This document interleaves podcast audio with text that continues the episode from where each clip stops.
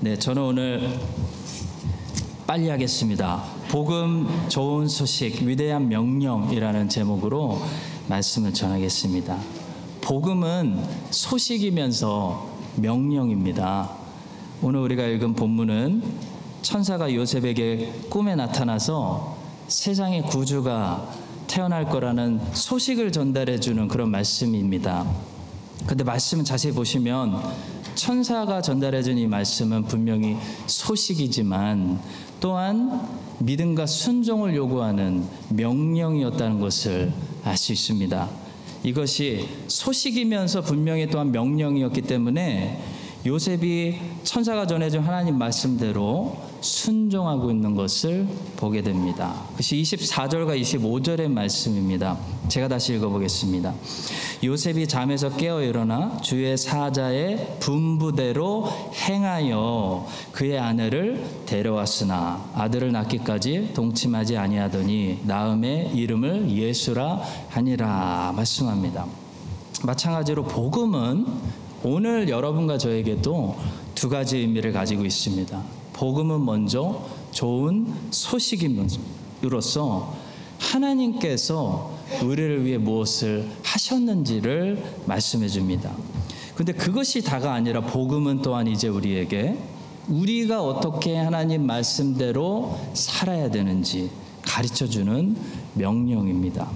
오늘 성탄 주일에 우리가 다시 한번 간단히 복음에 대해서 묵상하면서 복음이 우리에게 어떤 어떻게 소식인지 또 복음이 우리에게 무엇을 명령하는지 두 가지만 살펴보도록 하겠습니다.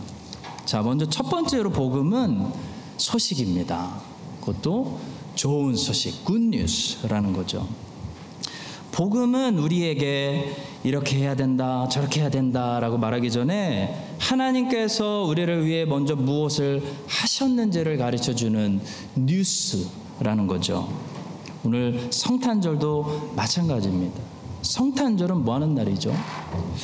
우리가 하나님을 위해 무엇을 선물을 드리고 봉사를 드리고 하기 전에 성탄절은 하나님이 우리를 위해서 무엇을 하셨는지를 우리가 기억하는 절기입니다.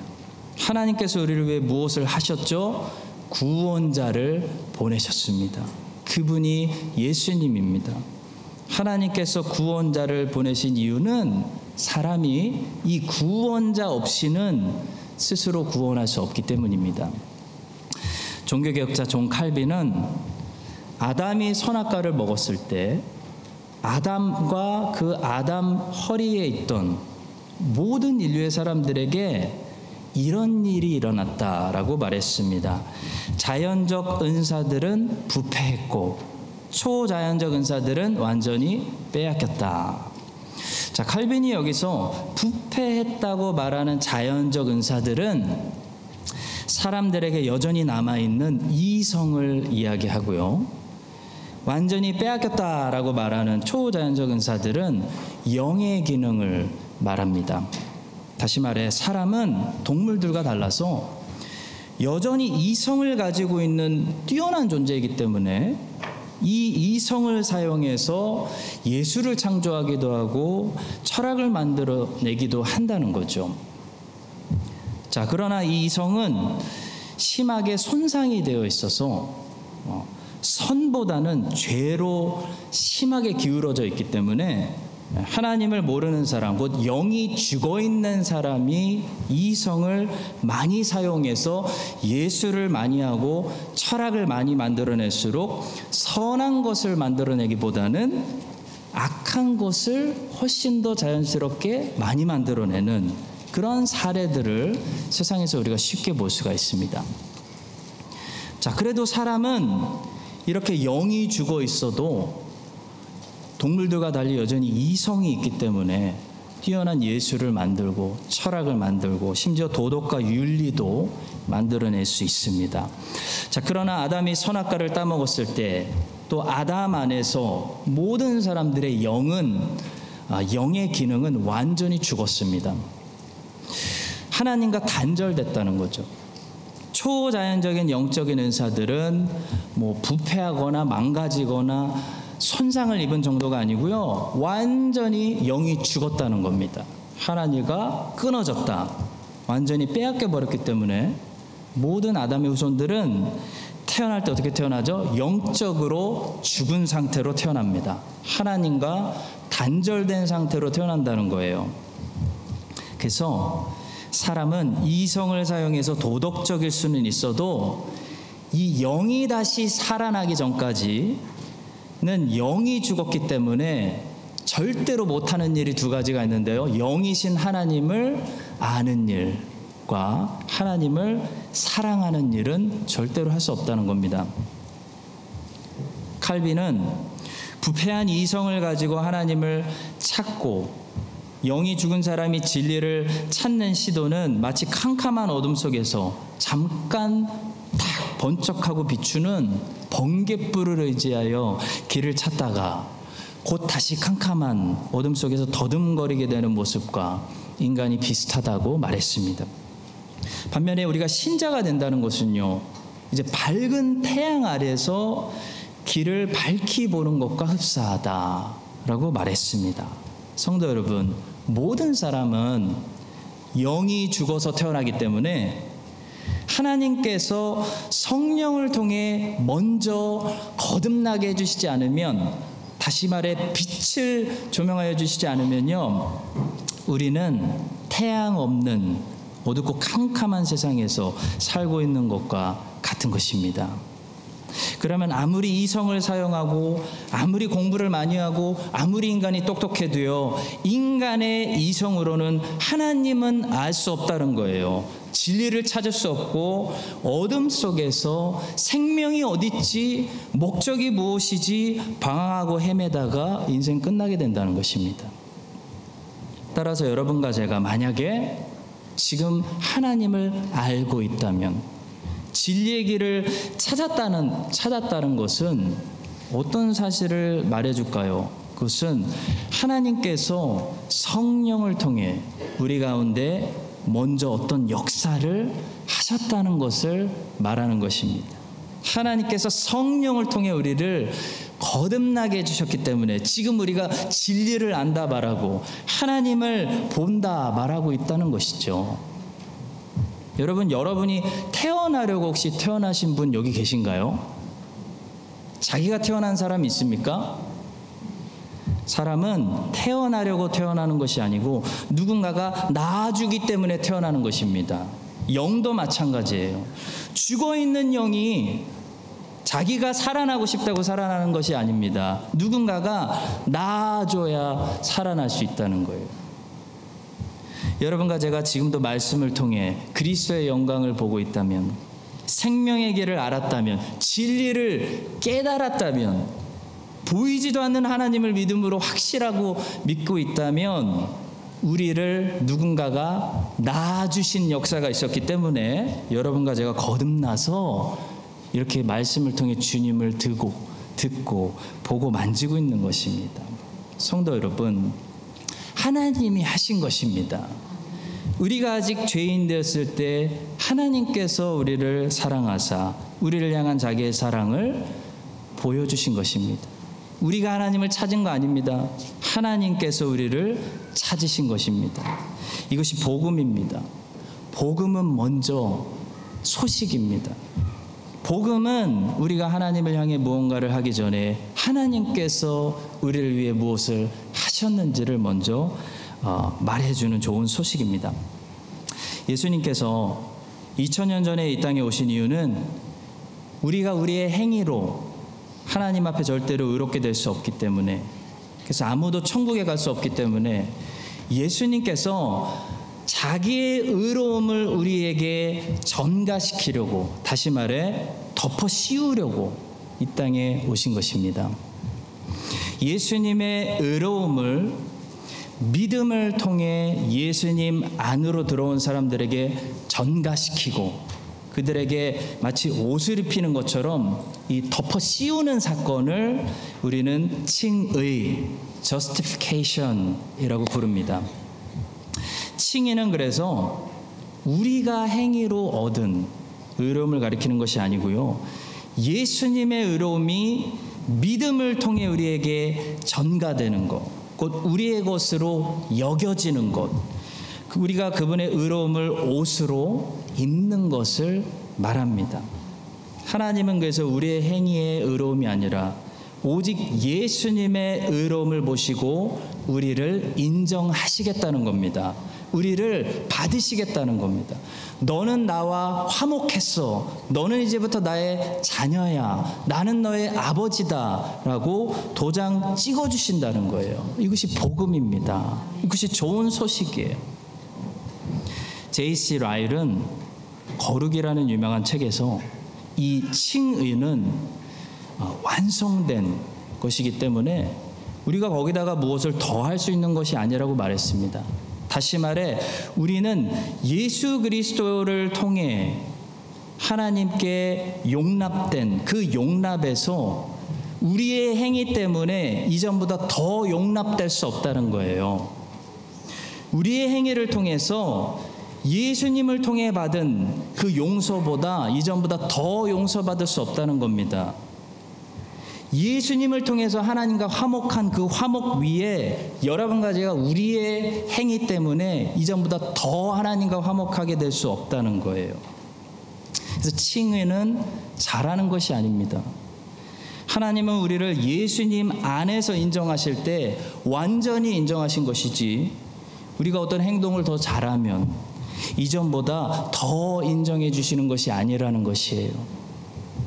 그러니 성도 여러분, 내가 하나님께 받아들여짐 되는 자녀가 된 거, 내가 구원받는 거, 누구에게 있, 그 공로가 누구에게 있습니까? 여러분과 제가 더 잘했기 때문에 아니라는 거예요.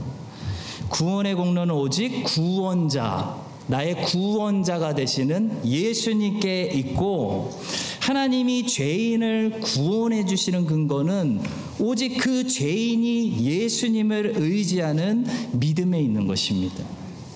그래서 종교개혁자들은 Five Sola를 외친 거예요. 구원은 오직 믿음을 통해서 오직 그리스도를 의지하는 사람에게 주시는 오직 하나님의 은혜이고 이 진리는 오직 성경을 통해서만 알 수 있으며 이 진리는 사람에게 공로를 돌리는 것이 아니라 오직 하나님께만 영광을 돌린다. 이 다섯 가지 오직 Five Sola를 외친 것입니다. 이것이 복음입니다. 복음은 성도 여러분 굿뉴스예요. 좋은 소식이에요. 하나님이 죄인을 구원하시기 위해서 무슨 일을 하셨는지를 선포하는 좋은 소식입니다. 구원자를 보내주신 그 세이비어를 보내주신 그 날을 기념하는 아, 이 거룩한 성탄 주일에 다시 한번 복음 안에 있는 하나님의 능력 우리 모두가 경험하기를 바라고요. 복음 안에 있는 이 하나님의 충만한 영광을 아, 볼수 있게 되기를 예수 그리스도의 이름으로 간절히 축원합니다. 두 번째로요 마지막으로 복음은 근데 또한 명령이라는 사실이에요. 이 사실을 잊어서는 안 됩니다. 복음은 소식이지만 또한 명령이기 때문에 반드시 순종을 요구합니다. 요셉이 메시아가 태어나신다는 소식을 듣고 두 가지를 순종해야 됐어요. 마리아를 아내로 액셉트 해야 되고 데려와야 됩니다. 굉장히 리스크 테이킹을 하는 거죠. 아기 이름을 예수라고 지어줘야 하는 일들에 요셉이 순종해야 했던 것처럼 여러분과 저도 복음을 듣고 하나님의 선물, 하나님의 은혜를 알게 되었다면 이제부터 하나님 말씀에 순종하는 삶을 요구받게 된다라는 사실입니다. 어떤 사람들은 천국이 값없이 주어진다는 의미가 천국이 저절로 주어진다는 의미라고 생각하는데요. 여러분, 천국은 값없이 주어진다는 의미가 천국이 저절로 주어진다는 의미는 아닙니다. 이스라엘 백성들에게 가나안 땅은 하나님의 은혜로 값없이 주어졌지만 이스라엘 백성들은 그 가나안 땅을 차지하기 위해서 그 땅에 들어가서 싸우고 치열한 전쟁을 치러야 했습니다.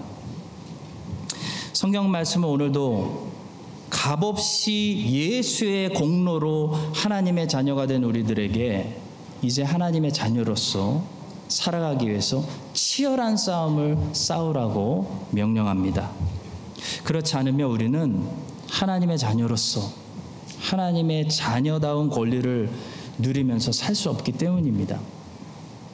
디모데전서 6장 12절은 그래서 말씀합니다. 믿음의 선한 싸움을 싸우라 영생을 취하라 영생을 취하라 이를 위하여 내가 부르심을 받았고 많은 증인 앞에서 선한 증언을 하였도다 말씀합니다. 마태복음 11장 12절은 천국은 침노를 당한다. 침노를 통해 분배된다. 이 천국의 원리를 말씀했는데요. 여기서 말씀하는 침노가 무엇일까요? 침노는 애쓰는 거, 힘쓰는 거, 그것을 얻기 위해서 대가를 지불하고 싸우는 것을 말합니다. 누가복음 13장 24절은 그래서 말씀합니다. 좁은 문으로 들어가기를 힘쓰라. 내가 너에게 이르노니 들어가기를 구하여도 못하는 자가 많으리라. 좁은 문, 영생으로 인도하는 문을 다 들어가고 싶어 하는데요. 누구만 들어갈 수 있냐면 힘쓰는 사람들만 들어간다는 거예요. 침노는 힘쓰는 것입니다. 우리는 침노해야 천국에 들어갈 수 있습니다. 다시 말해 힘써야 좁은 문으로 들어가는 것이지 아무런 대가를 지불하지 않으면서 좁은 문으로 저절로 들어가는 것이 아니라는 거예요. 에스컬레이터가 깔려 있는 것이 아니라는 거예요. 침노는 또한 씨름입니다. 에베소서 6장 12절은 말합니다. 우리의 씨름은 혈과 육을 상대하는 것이 아니요 통치자들과 권세들과 이 어둠의 세상 주관자들과 하늘에 있는 악계의 영들을 상대함이라. 혹시 씨름해 보신 적 있나요? 어렸을 때 초등학교 때 모래 위에서 해봤던 것 같습니다. 씨름이 얼마나 힘든가요? 그냥 상대방도 똑같이 나를 넘어뜨리려고 하지 않습니까? 그냥 고정되어 있는 것을 넘어뜨리는 것이 아니고 힘과 힘이 서로 맞붙어서 더 큰 힘이 작은 힘을 제압하는 것이 씨름 아닙니까? 얼마나 힘들겠어요. 마찬가지로 우리의 씨름은 우리를 제압하려고 하는 악의 힘과 같이 맞서서 싸워야 되는 그런 어, 씨름을 해야 천국에 들어간다는 것입니다. 가만히 있으면 천국이 저절로 오는 게 아니라는 거예요. 천국에 들어가는 자들은 천국에 들어가 보면 다 영광의 상처를 가지고 있고 전쟁을 갔다 온 병사들이 다 영광의 상처를 가지고 있는 것처럼 천, 천국에 가면 다 영광의 상처들을 가지고 있고 전부 다 침노하는 자들이 모여 있는데요. 그 침노한다는 것은 무엇입니까? 힘쓴다는 것이고 씨름한다는 것입니다. 또 침노는 달리기입니다. 고린도전서 9장 24절이 말씀합니다. 운동장에서 다름질하는 자들이 다 달릴지라도 오직 상을 받는 사람은 한 사람인 줄을 너희가 알지 못하느냐 너희도 상을 받도록 이와 같이 다름질하라 빌립보서 3장 14절에서 바울이 고백했습니다. 표대를 향하여 그리스도 예수 안에서 하나님이 위해서 부르신 그 부름의 상을 위하여 나는 달려가노라 라고 말했습니다. 천국은요 침노하는 자들에게 주어지는데요. 침노한다는 것은 바울처럼 달려간다는 것을 말합니다. 달리기가 얼마나 어렵습니까? 값없이라는 말이 종종 오해받는 두 가지가 있는 것 같아요. 하나는 값없이 준다고 하니까 가치가 없다고 생각합니다. 또 하나는 값없이 준다고 하니까 저절로 쉽게 주어진다고 생각합니다. 큰 오해가 있어요. 성도 여러분, 천국은 가치가 없기 때문에 값없이 주신다는 것이 아니잖아요. 가치가 너무 크기 때문에 값을 지불하고 살 수 있는 사람이 한 사람도 없기 때문에 하나님이 주시는 은혜의 선물이라는 겁니다. 근데 그 천국은 값없이 주시는 하나님의 은혜이지만 절대로 쉽게 주시는 것이 아닙니다. 우리는 천국이라는 하나님의 선물을 얻기 위해서 침노라는 대가를 지불해야 됩니다. 달려야 됩니다. 씨름하셔야 됩니다. 싸우셔야 됩니다. 영광의 상처가 온 몸에 입을 정도로 치열하게 싸우셔야 됩니다. 우리는 칭의라는 선물을 아까 말씀드린 대로 우리의 공로가 아니라 예수님의 공로를 통해 받아서 하나님께 인정받는 자녀들이 되었습니다. 그러나 복음은 거기서 멈추지 않아요. 복음은 이제부터 명령합니다. 너는 이제부터 성화되어야 된다라고 말씀합니다. 너는 이제부터 하나님의 자녀답게 살아야 된다라고 말씀해요. 하나님의 자녀가 되는 것이 칭의라면 하나님의 자녀답게 사는 것은 성화입니다. 칭의는 예수님의 공로로 되는 것이지만 성화는 우리가 성령 하나님께 성화를 만들어내시는 성령 하나님께 끊임없이 순종할 때 그 성령 하나님께서 우리 안에 열매를 만들어 주시는 것입니다. 성령께서 성화를 만들어 주시도록 성령의 열매를 맺으시도록 순종하는 애를 써야 되고 순종하는 씨름을 해야 되고 순종하는 다름질을 해야 되고 순종하도록 싸워야 된다는 것입니다. 그래서 칭의는 아까 말씀드린 대로 이미 완료된 것으로서 우리가 무엇을 더해서 하나님께 더 용납되고 더 용서받고 더 의롭게 되고 하나님과 더 화목하게 될 수는 없지만요. 성화는 다릅니다. 성화는 완료된 것이 아니에요. 성화는 이 땅에서 계속 성장하고 발전하는 것이기 때문에 우리는 더 사랑하고 더 큰 믿음을 가지고 더 겸손하며 더 온유해지고 더 절제하고 더 큰 소망을 품도록 애써야 하는 것입니다. 칭의는 더 가지실 수 없고 덜 가지실 수도 없습니다. 그러나 성화는 여러분과 제가 얼마나 싸우느냐에 따라서 더 가질 수도 있고 덜 가질 수도 있습니다. 회개, 믿음, 소망, 사랑, 겸손, 열정, 용기 같은 덕목들은 전부 성화와 관련된 것으로서 우리 안에 많을 수도 있고 적을 수도 있고 우리 안에 강할 수도 있고 약할 수도 있습니다. 왕성할 수도 있고 무기력할 수도 있습니다. 성화의 열매들은 성령께서 만들어 주시는 성령의 열매들이지만 우리가 성령님께 반드시 순종하기 위해서 치열하게 싸울 때 성령께서 만들어 주시는 열매인 것입니다. 사랑하는 성도 여러분, 우리가 얼마나 치열하게 순종했나요? 순종하려고 여러분 얼마나 애쓰셨고 얼마나 달리셨고 얼마나 싸우셨으면 얼마나 씨름하셨으면 그 영광의 상처를 가지고 하나님 앞에 한 해를 마무리하며 나오고 계십니까? 한 해를 마무리하는 이 너무나 좋은 절기에 복음의 이 복된 소식이 먼저 여러분과 저를 위로하고 다시 하나님이 보내신 구원자 예수님을 의지하게 만들 수 있길 바라고요.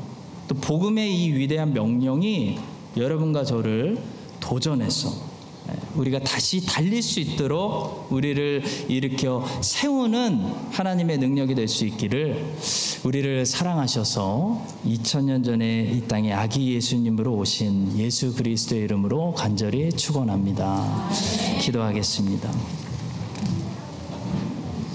2000년 전에 비참한 나사렛 청년 요셉에게 천사를 통해 복된 복음의 소식을 주시고 위대한 명령을 주셨던 그 하나님께서 오늘 거룩한 성탄 주일에 비참한 세상 가운데 있는 저희들에게도 복음의 복된 소식을 들려주시고 위대한 명령을 내려주셔서 하나님의 그 놀라우신 구원의 역사 가운데 요셉처럼 쓰임 받는 우리 모든 인생들이 되게 하여 주시옵소서. 감사드리며 예수님의 이름으로 기도합니다. 아멘.